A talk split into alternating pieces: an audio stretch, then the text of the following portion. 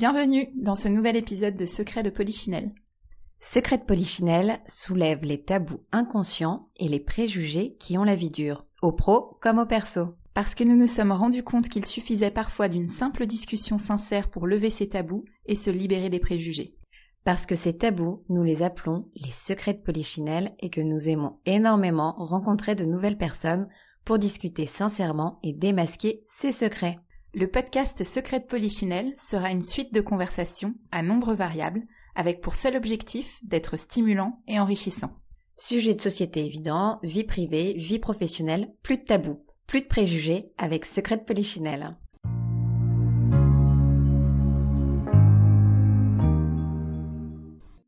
Quand on rencontre Osmani pour la première fois, c'est vraiment quelqu'un avec lequel on a instinctivement envie de déclencher la conversation. Une espèce de cool attitude, le succès modeste et pourtant très inspirant. Comme beaucoup, Osmani a commencé par faire une école de commerce, mais sa curiosité et ses choix le poussent à s'intéresser au blog dès le début des années 2000. Quand Facebook était à ses balbutiements, Instagram était encore moins présent. Ce communicant dans l'âme devient en 2009 l'un des premiers community managers de France et fait le choix quelques années plus tard de s'installer à son compte pour être indépendant dans tous les sens du terme. Avec quatre ou cinq métiers en parallèle, de photographe à chef de projet en passant par community manager, Osmani nous livre quelques-unes de ses astuces pour se lancer, pour euh, continuellement nourrir sa curiosité et on ressort indéniablement enthousiaste de cet entretien, avec l'envie de mener mille projets. Écoutez-le, ça pourrait bien booster votre journée. Bonjour Osmani. Bonjour Laetitia. Merci de nous avoir rejoints pour ce nouvel épisode de Secret de Polichinelle. Mais avec plaisir. Alors aujourd'hui, on va parler d'un concept euh, dont on entend de plus en plus parler, qui sont les slashers. Mais mmh qu'est-ce donc euh, mais avant ça, je vais quand même demander à nos auditeurs, euh, enfin pour nos auditeurs, que tu te présentes en quelques mots, que tu puisses retracer un petit peu ton parcours pour savoir qui tu es. Alors, je me présente, Osmani, j'ai 36 ans. J'ai depuis, je ne vais pas faire ma biographie entière, mais c'est quand même important de revenir un petit peu aux sources. Je suis franco-guinéen. Je suis arrivé en France à 11 ans. J'ai fait un petit parcours, somme toute, assez classique au, collège, au lycée, etc. Et au moment des choix de l'adolescence et de la vie d'adulte, j'ai choisi de faire une prépa et une école de commerce. Sans forcément un but de carrière précis en tête, mais petit à petit, ma curiosité et puis ce que je voyais, les tendances m'ont amené à m'intéresser au digital qui était balbutiant dans les années 2000. Et j'ai repéré, entre guillemets, le phénomène des blogs au début des années 2000 qui commençait à émerger aux États-Unis avant d'arriver en France via les plateformes comme Skyblog, etc., mais qui le traitaient de manière un peu drôle. Je me suis intéressé à ça, j'ai fait des études en école de commerce accès communication et j'ai réalisé un mémoire de fin d'études sur la manière dont les blogs à l'époque vraiment les blogs, puisque Facebook n'existait pas vraiment, euh, Twitter était à peine, euh, à peine là. Comment les blogs allaient changer la manière dont les marques communiquaient sur Internet. Donc c'était déjà très avant-gardiste pour l'époque. C'était très avant-gardiste et euh, j'ai donc j'ai fait mon mémoire là-dessus. Sincèrement, j'avais très peu de documentation. J'ai quand même eu une note tout à fait honorable de 12 sur 20, malheureusement pas très dingue, mais qui qui fait le job. fait le job parce que j'ai pêché sur toute la partie technique, c'est-à-dire j'avais pas assez de sources, j'avais pas assez de, de quoi faire des thèses, antithèses, etc., qui puissent illustrer mes problématiques. D'accord. J'étais un petit peu en terrain nouveau. Et donc, j'avais 22-23 ans, j'ai créé plusieurs plusieurs blogs pour tester, pour apprendre, pour voir un petit peu comment, comment ça marchait. Et j'y ai pris goût, tout simplement. Et j'ai euh, de fil en aiguille, euh, commencé à rencontrer euh, du monde, j'ai commencé à faire les premières soirées RP, etc. Jusqu'au moment où je rencontre donc Thomas Clément à l'époque, qui était Head of Digital chez DDB Paris et qui a monté son agence ensuite, qui s'appelle NoSite. Et vraiment parce que de toute manière, à ce moment-là, il n'y avait pas de diplôme, de formation, de, une quelconque qualification. Je, lui ai écrit pour savoir si c'était possible de travailler ensemble. On s'est rencontrés, le feeling est passé. Et en 2008-2009, fin 2008, début 2009, j'ai commencé, enfin, je suis devenu community manager alors qu'avant j'étais chef de projet, euh, somme toute classique, que j'ai pu, un métier que j'ai pu faire dans une boîte d'ailleurs qui était déjà dans le B2B puisque c'était une boîte qui s'appelait Blog Spirit à l'époque. Et, oui, je vois très bien. qui est devenu Talk Spirit ensuite. Ouais. Mon travail, c'était de, d'accompagner les, les, les, clients qui voulaient avoir leur propre plateforme de blog. Petit à petit, je suis je suis devenu, entre guillemets, sincèrement, je pense, un des premiers community managers de France. Euh, wow. voilà, donc vers 2000, 2009. Donc je pense que j'ai été effectivement, ouais, très avant-gardiste. sur vraiment pas mal de sujets du digital, effectivement. Je suis plongé là-dedans depuis très longtemps. J'aime beaucoup ce que je fais, mais voilà, tout évolue très vite. Je ne suis plus aujourd'hui community manager au sens propre et je fais voilà plein d'autres choses qui, qui m'intéressent, dans lesquelles je me sens aussi épanoui depuis pas mal d'années. Justement, en rebondissant sur ce plein d'autres choses, le sujet d'aujourd'hui c'est demain tous slashers. On est de plus en plus à accumuler finalement différents jobs, différentes activités, différents projets.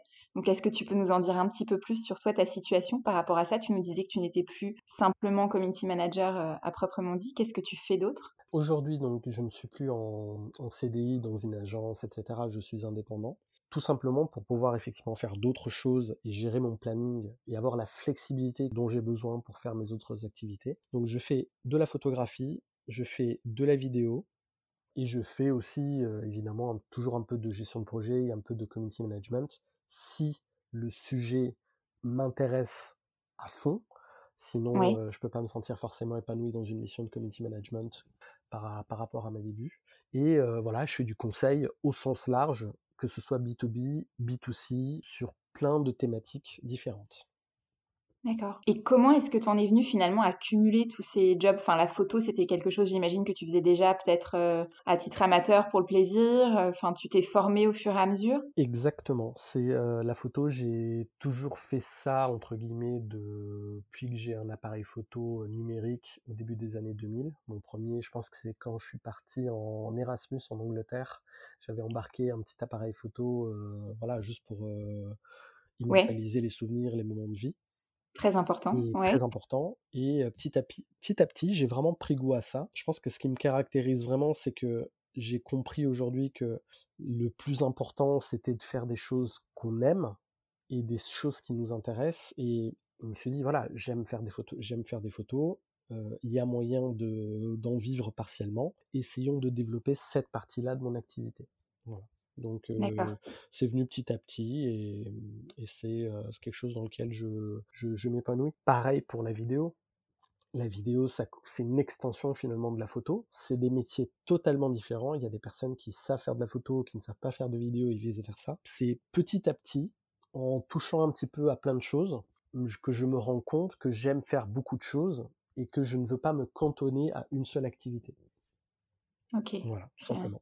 J'imagine que le bouche à oreille aussi euh, joue beaucoup dans les débuts pour commencer à se faire connaître, pour avoir des missions, pour euh, une fois que les gens sont satisfaits, on peut tester un petit peu tes, services. Ça aide toujours après à récupérer euh, d'autres missions, d'autres opportunités. Le bouche à oreille, pour moi, c'est, je m'estime très chanceux dans la mesure où je fais très très peu de prospection et sur la partie photo, vidéo en tout cas, je ne fonctionne qu'avec le bouche à oreille parce que c'est en fait, on va prendre le cas du Covid à part, qui va sûrement me challenger par rapport à ma manière, ma manière de fonctionner. Bien sûr. Mais le bouche à oreille, c'est ce qui, enfin, je n'ai jamais prospecté en photo et en vidéo. Voilà. Donc j'ai effectivement ça a commencé par des photos de mariage, par des photos de d'amis en soirée, etc. J'ai eu la chance d'avoir beaucoup d'amis qui, évidemment, travaillaient aussi dans la communication, puisque j'ai rencontré pas mal de monde à Paris dans ce secteur-là. Et comme ils, ont tous fait leur petit chemin, etc., ils ont pu me recommander sur beaucoup de missions. Et c'est comme ça que ça s'est fait naturellement. Voilà. Le bouche à oreille, c'est 80% de, de, tout ce que j'ai généré comme, comme, activité. ok.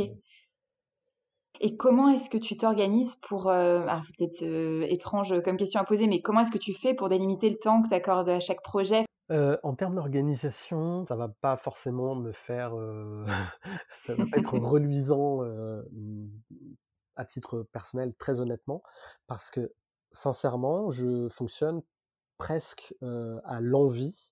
Je vais plutôt je vais pas être forcément ultra méthodique au sens propre. Par contre, je je respecte toujours mes deadlines et cetera, mais je ne vais pas, dire: «OK, aujourd'hui je fais 3 heures de photo, aujourd'hui» enfin, tous les jours je fais 3 heures de photo, heu, 2 heures de conseil, 1 heure de gestion de projet, 1 heure d'administratif, non. Par contre, j'ai ma to-do list qui est toujours à jour. Ça, c'est le le b.a-ba Ouais. et la deadline en face de chaque rendu. Et typiquement, ça peut très bien me prendre la veille pour le lendemain de me dire: «Allez, demain je me demain je suis chaud, je vais me faire une journée de montage. Demain j'ai, heu, ces 3 ces 3 événements photos que j'ai pris, heu, au cours des 10 derniers jours, je vais m'en occuper» et je fonctionne un petit peu par, heu, salve de de missions.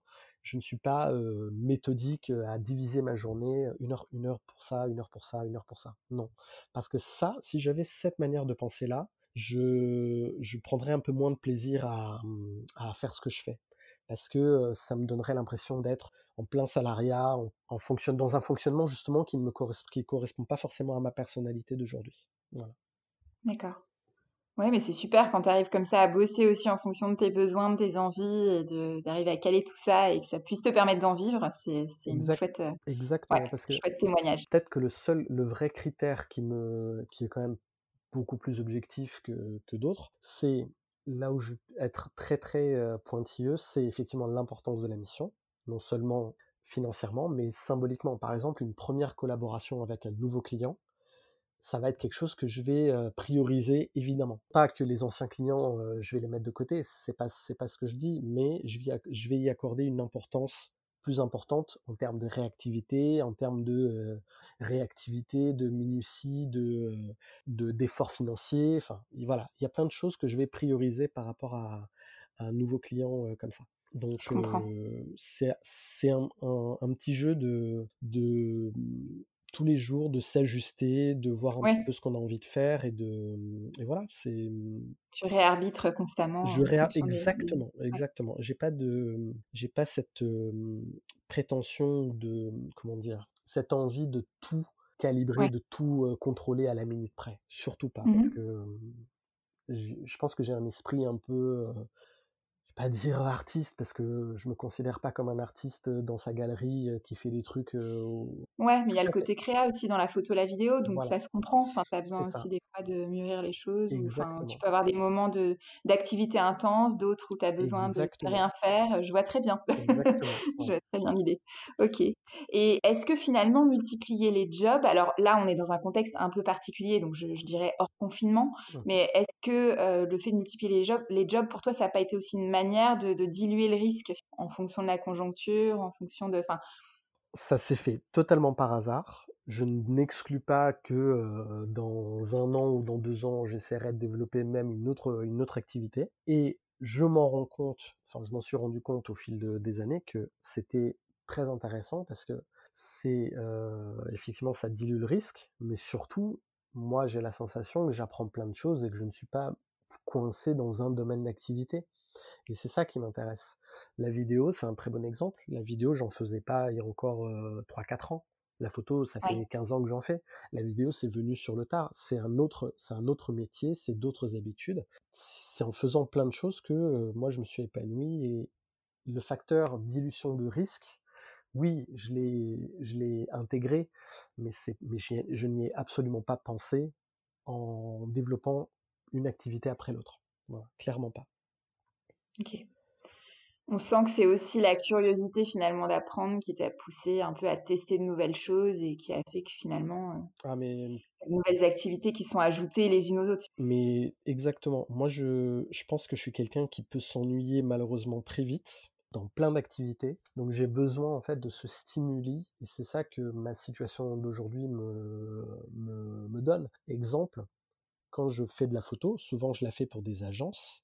Souvent donc du coup, je me rends compte qu'en événement, que je suis en train de benchmarker des choses, de voir, les tendances et et c'est très intéressant, sur ce sur ce type d'aspect-là.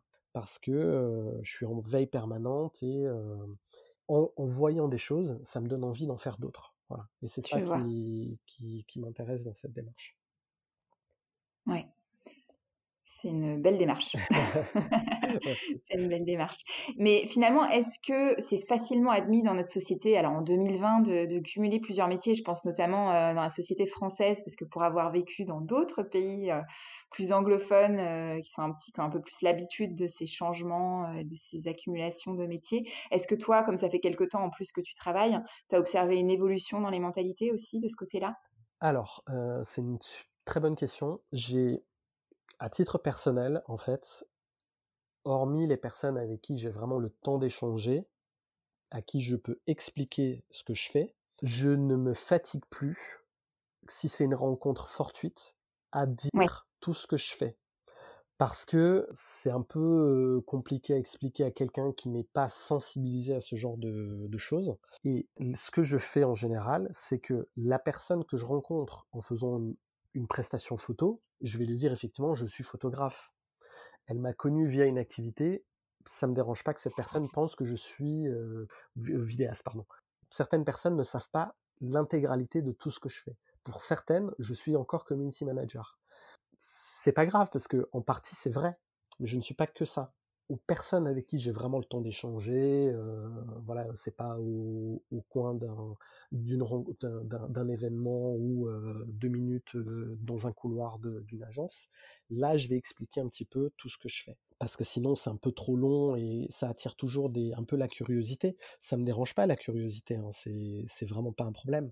Mais j'ai, c'est un peu compliqué d'expliquer à quelqu'un qui n'est absolument pas sensibilisé à ça pourquoi on a 3, 4, voire 5 métiers différents.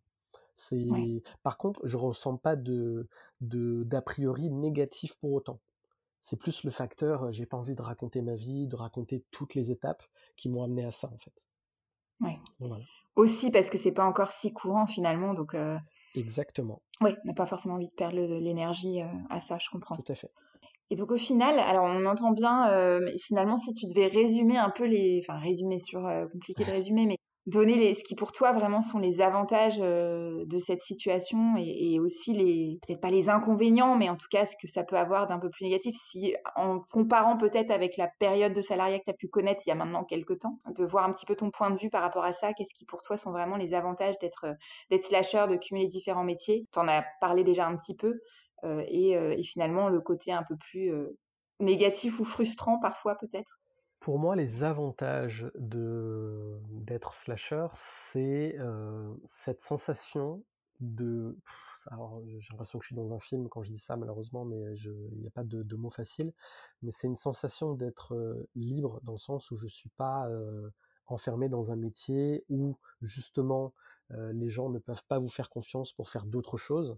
Typiquement, c'est le cas de beaucoup de personnes qui sont, qui sont allez, euh, ingénieur, je, veux dire n'importe quoi, ingénieur en, mécanique ou je sais pas quoi. Cette personne-là, elle va, ça va être difficile pour elle de changer de carrière si elle a fait ça toute sa vie. C'est sûr. Donc, moi, j'ai la sensation que, en fait, toutes les possibilités s'offrent à moi. Donc, euh, je suis pas enfermé dans une activité. Je, je pense que le, le, socle qui relie toutes mes activités, bon, ça reste quand même la communication j'ai plusieurs métiers dans la communication. Donc, je me dis, je peux faire plein de choses dans la communication et c'est un domaine qui m'intéresse, quoi qu'il arrive. Donc, euh, fonçons, enfin, amusons-nous là-dedans et, euh, et cette, cette liberté-là, moi, je, je l'adore parce que c'est ultra épanouissant. Ça me permet aussi, en, tant que slasher, de voyager, de gérer mon temps comme je veux, de faire euh, plein de choses que des gens en CDI ne peuvent pas faire. Moi, j'ai à partir du moment où j'ai une connexion internet, je peux travailler de partout. J'ai pas de compte à rendre à un employeur en particulier, donc c'est top, quoi. C'est vrai. Le digital a beaucoup facilité tout ça aussi. Enfin, c'est vrai que ça donne des possibilités énormes. Tout à fait. Tout à fait. Ok. Et est-ce qu'il n'y a pas quand même parfois des petites frustrations, des petites choses qui, qui peuvent te manquer ou que tu pourrais. Euh... T'inquiète pas, j'ai plein de, il y a plein d'inconvénients. Ah, ça me rassure. Euh, c'est pas la vie de rêve. Le principal inconvénient, effectivement, c'est que euh, les mois sont très différents. Il y a des mois où on travaille beaucoup, où l'argent entre. Il y a d'autres mois où on a moins d'activité, comme en ce moment. on n'a pas, quand on est indépendant, freelance et slasher, entre guillemets, le confort du CDI, c'est-à-dire du salaire qui tombe tous, les, tous les fins de mois le 28, comme par magie sur, sur le compte. Bien sûr, il faut, faut, le mériter le salaire, mais il ne tombe pas tout le temps. L'inconvénient principal, c'est de, malheureusement, donc non seulement de courir un petit peu après son argent, mais d'avoir toujours cette espèce de d'épée de Damoclès au-dessus de notre tête qui la petite question, la petite voix dans l'oreille qui dit peut-être qu'à un moment ça va s'arrêter, peut-être qu'à un moment ta réputation va s'étioler, peut-être qu'à un moment tu auras moins de travail parce qu'il y a des nouveaux venus qui sont meilleurs que toi. Voilà, il y a toujours ce sentiment-là qui est là. Il faut avoir un caractère plutôt, euh, je vais pas dire souple, mais avenant pour, voilà, pour supporter ça. Il faut clairement quelqu'un de stressé. Je, je le vois mal être slasher. Voilà.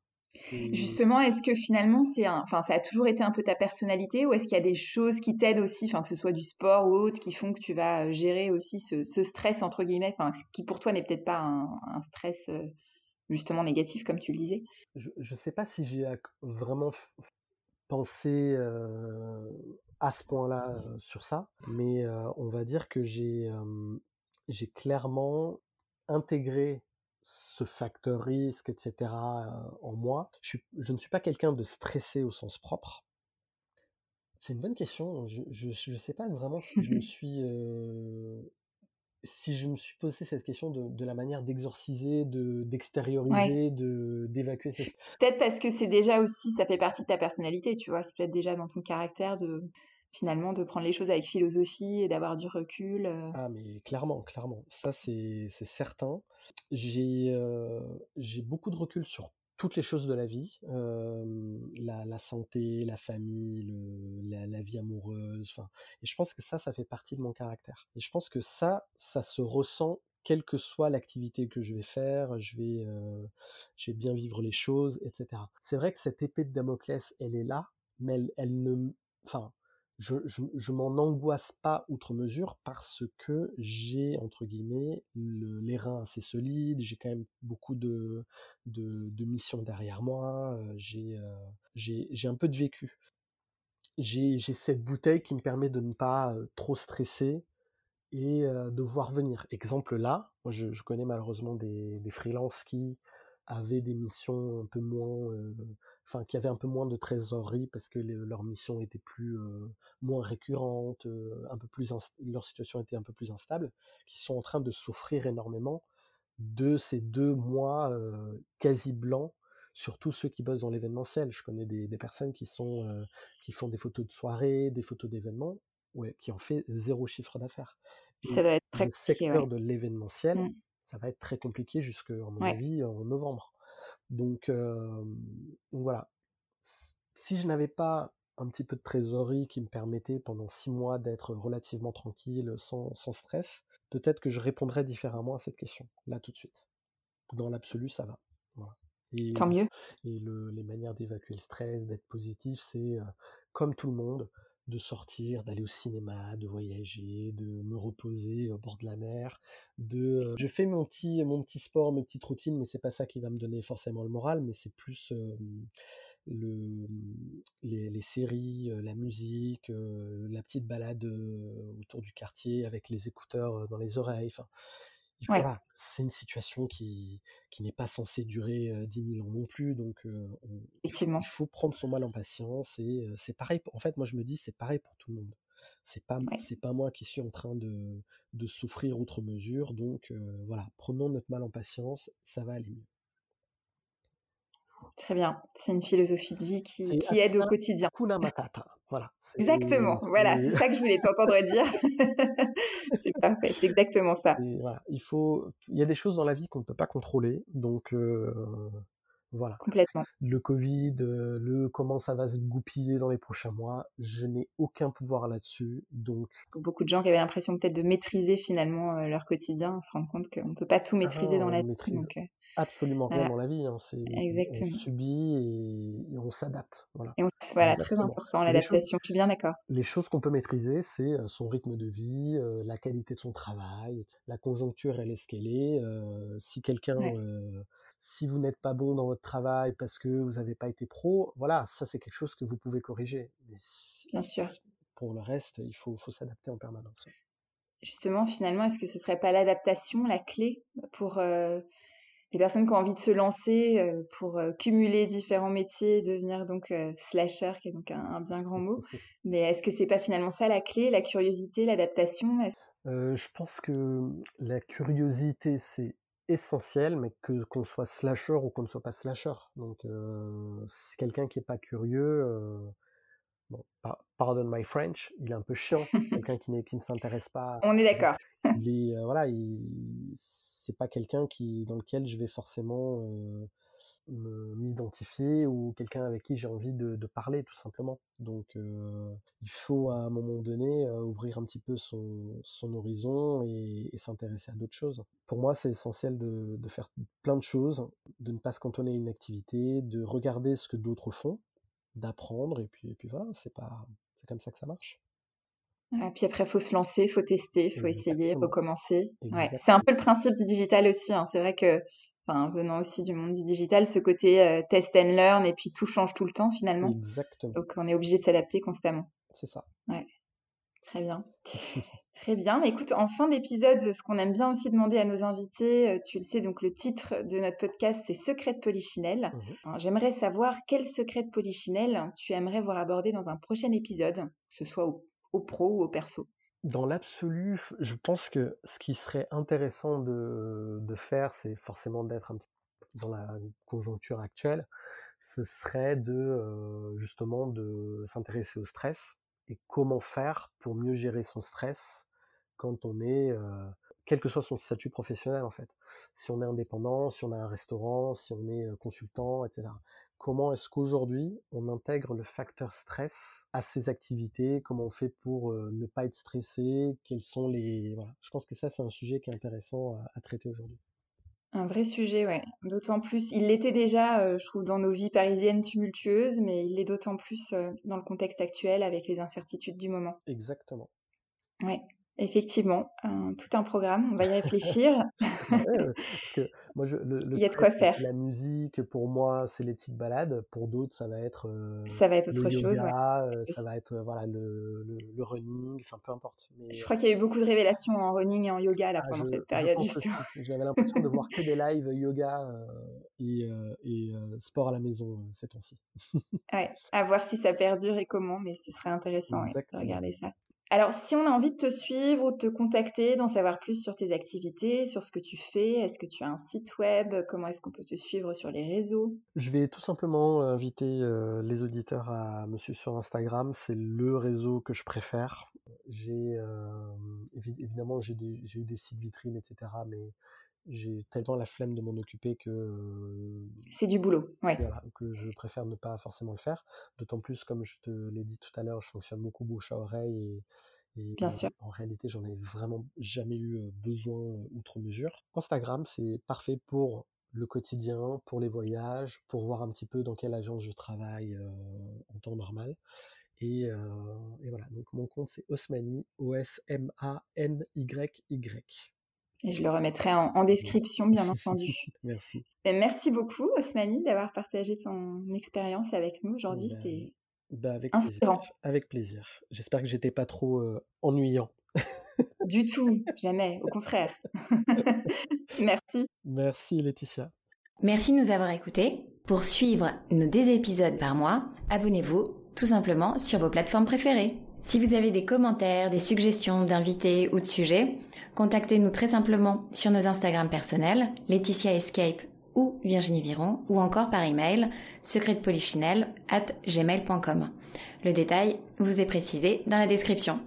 Et surtout, si vous avez aimé, partagez. À bientôt et bonne écoute!